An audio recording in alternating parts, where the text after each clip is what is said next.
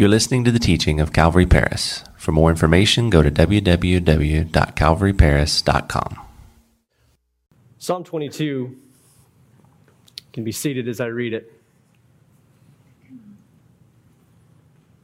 David, writing here, says, My God, my God, why have you forsaken me?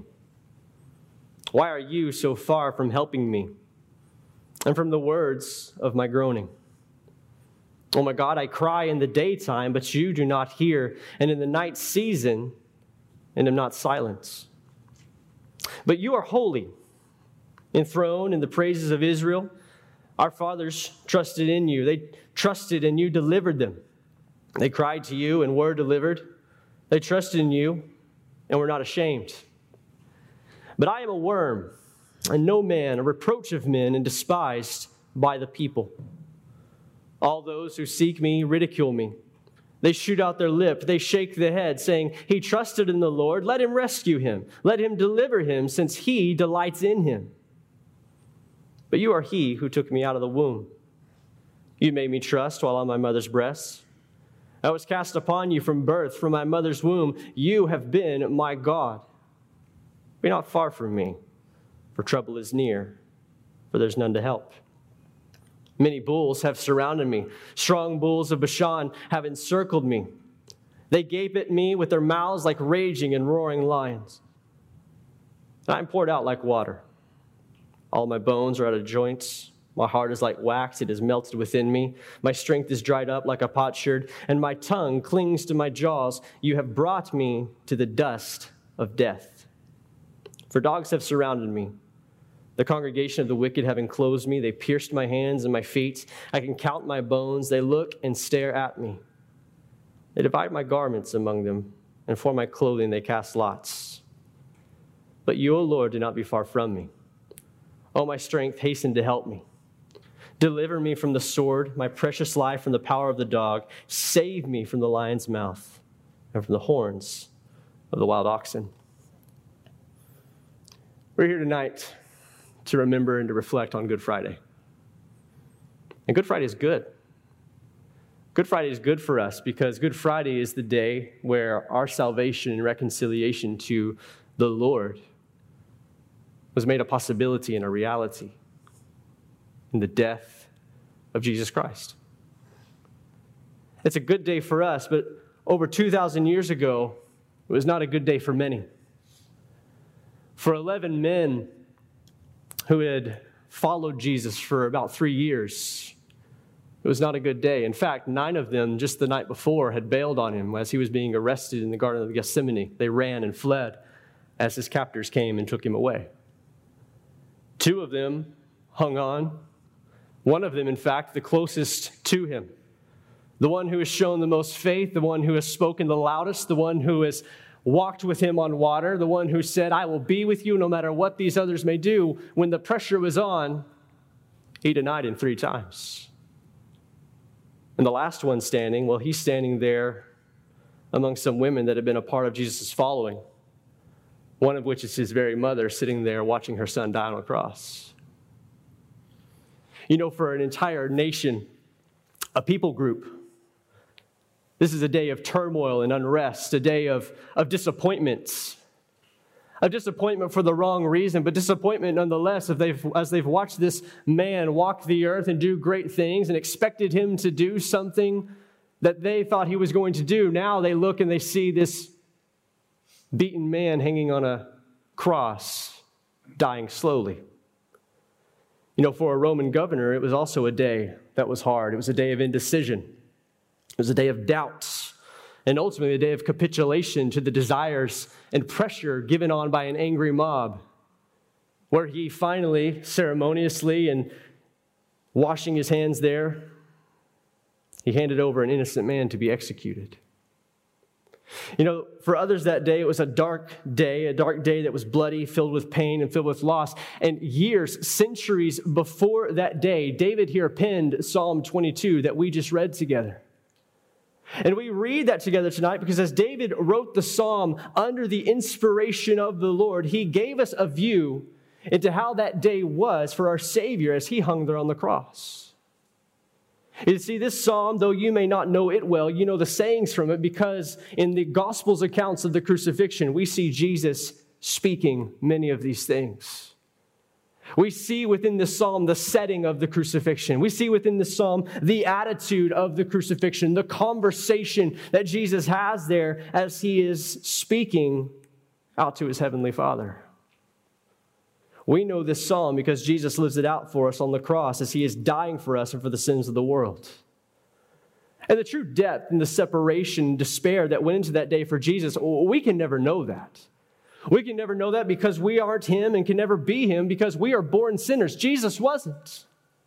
We are born separated from the Lord by our sin. Jesus was born without sin. He lived without sin and lived every day in complete and total unity and communication with his heavenly Father. You know, as you read the Gospels, we see Jesus drawing away from the crowds.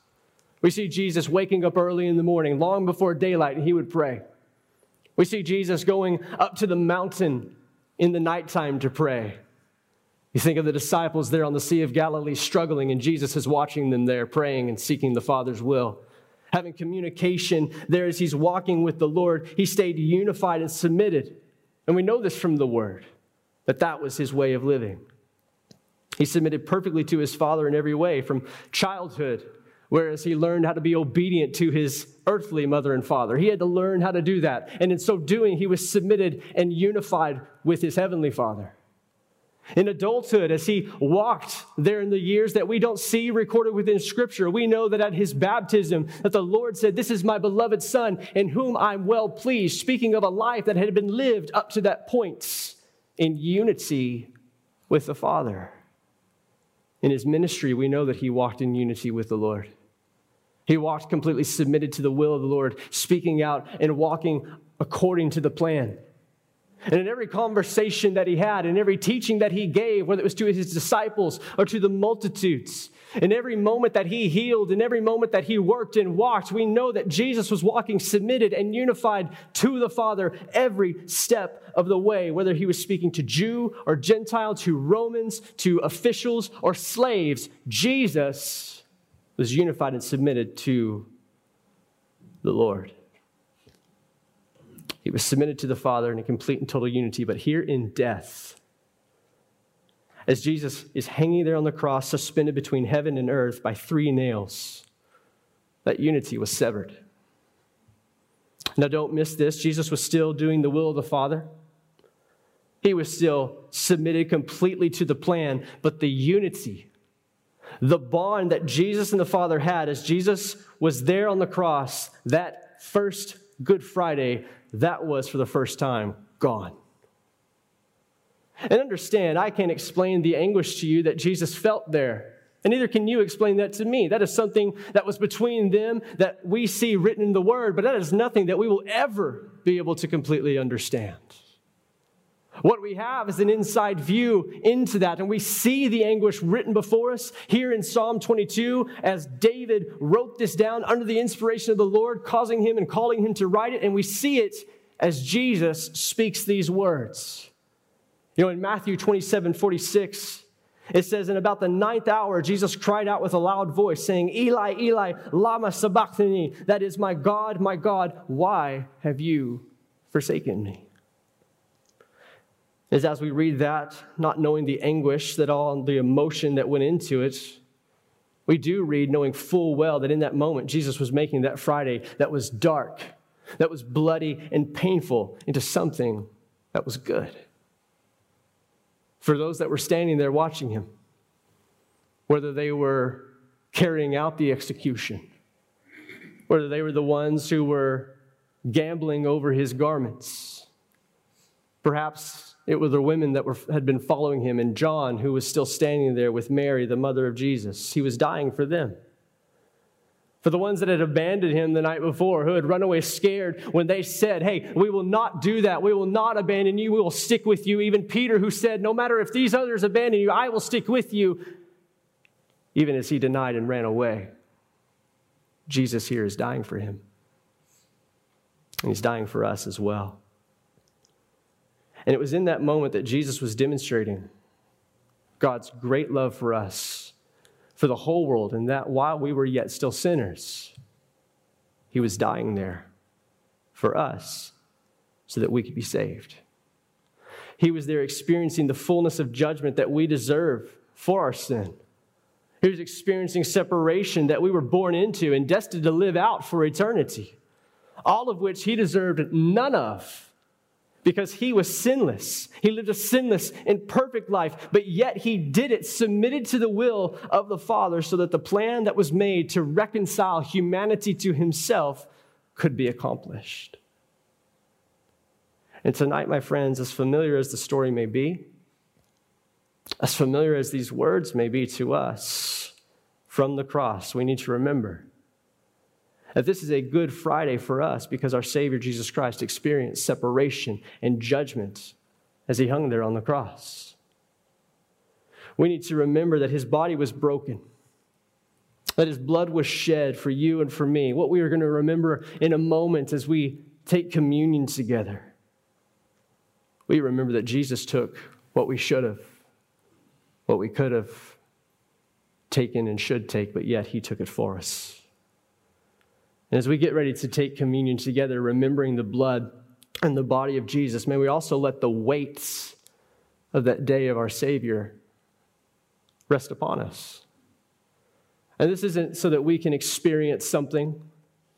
This isn't so that we can put a trip on ourselves that is there because the pressure's on. But this is a weight that we remember from that Good Friday that makes Resurrection Sunday all the better. This is a weight from Good Friday because without death, there's no resurrection. Without the cross, there's no salvation.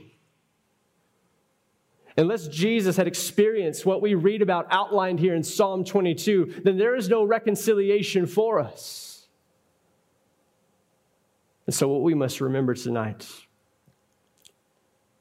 we must realize tonight is just how much Jesus gave up as he there cried out to his heavenly Father, Why have you forsaken me?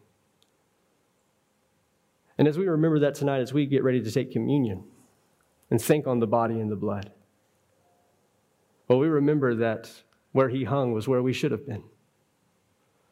And as he hung there, he knew exactly where he was and knew exactly what he was doing, following the plan that he and his heavenly Father had set out before the beginning, knowing how they would handle the fall, knowing what they would take care of. It was a feeling of loss and separation, of being forsaken that Jesus felt there. And Jesus did that for you, and he did that for me. He did that so the whole world, so that we all could have a relationship with him, and so that Resurrection Sunday could come. Let's pray.